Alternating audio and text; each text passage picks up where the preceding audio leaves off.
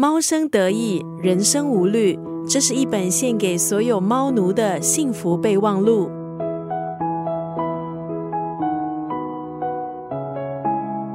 今天在九六三作家语录分享的文字出自这本书《猫给你受用一生的礼物》。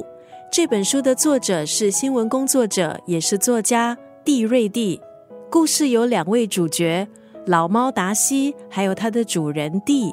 老猫达西以第一人称诉说猫的智慧，主人蒂则分享他心爱的宠物老猫达西如何引导他超越物种，得到更充实、更充满爱的生活。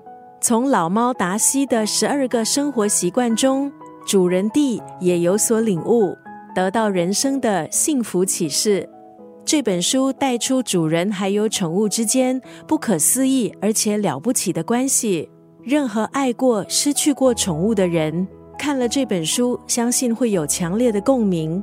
这本书运用优美的文字，读起来既感人又催泪，表达的不只是猫和人的生命智慧，也是爱的真谛。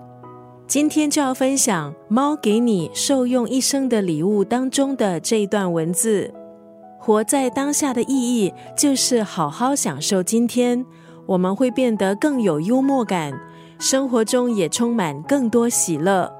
相当特别的一本书，推荐给所有爱护动物的朋友，还有拥护优质文学的你。你不必爱猫，也能爱上这本书。